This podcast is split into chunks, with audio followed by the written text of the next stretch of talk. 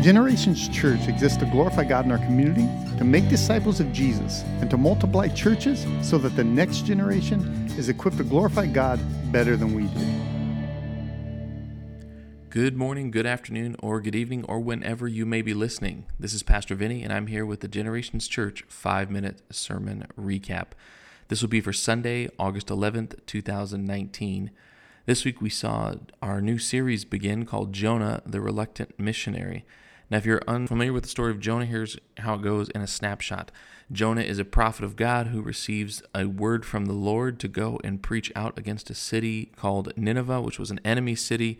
It was a foreign people, and Jonah, rather than jumping right to obedience, actually disregards God's call and runs and turns the opposite direction until God intervenes with a great storm, a great fish, until Jonah goes and preaches in the great city of Nineveh to great revival and repentance and celebration, except for Jonah, who's just not quite on board with God saving people whom he considers to be his enemy. So, for a recap this week, what I wanted to look at was what I called the clear, real, and serious call that Jonah receives. Jonah's call from God is clear. He's to go to the great city of Nineveh. Now, this was a great city because it was great in size, in scope, in population, in location, but also in its wickedness. The people of Nineveh were a trophy city for the Assyrian Empire. And so they were not only the enemies of God's people, but they were where the enemies showed off the conquering and trophies that they had received through their warring factions. Jonah also receives a real call He's to go to this enemy city of God's people and he's to call out against it. He's to go and preach repentance among God's enemies. He's to call out their wickedness, for it had grown both in its quantity and quality to such a degree that God's warranted immediate judgment upon it. And then Jonah's call is also very serious. Nineveh's evils come up before the Lord. Their sin and disobedience had grown to the level where God would not stand it anymore. And if Jonah doesn't intervene at the behest of God, their destruction is imminent. Jonah is invited by God into this crazy, dangerous, out of his comfort zone thing. And what does Jonah do? The same thing most of us do. He turns the other way. So I have this question What will you do when God's word, God's request comes to you? What will you do when God invites you into his presence to see things from his perspective according to his word? We know as Christians we've all received a clear, real, and serious call from Jesus. In Matthew chapter 28, Jesus reminds his disciples this All authority in heaven and on earth has been given to me, says Jesus.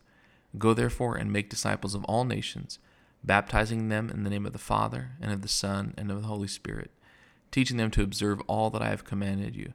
And behold, I am with you always to the end of the age.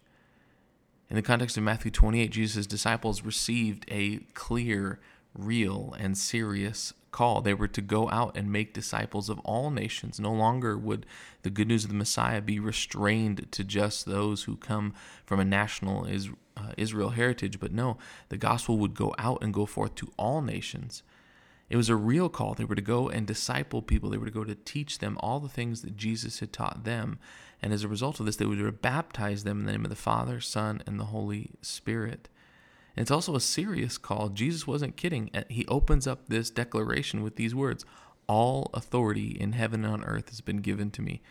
Jesus reminds his disciples who he is before he tells them what to do.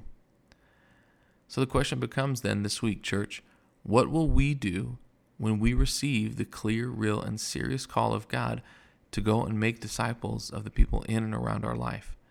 For some of you, this might begin in your own bedrooms. Man, you, are married to a spouse who's not a Christian yet, and you've been given a clear, real, serious call to minister to that spouse with the gospel of Christ through the testimony of your worship to Jesus, your service to them, and ultimately your extending of grace.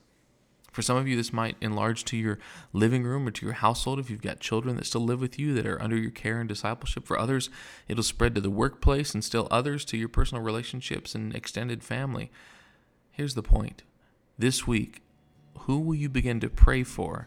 And who will you begin to consider is your clear, real, and serious call to begin discipling in the good news of Jesus Christ. This is Pastor Vinny. I'd like to thank you for joining us for the five minute recap. Talk to you next week. For more information, visit our website at genfamily.church. G E N family.church. You can also follow our social media accounts at Gen Family Church.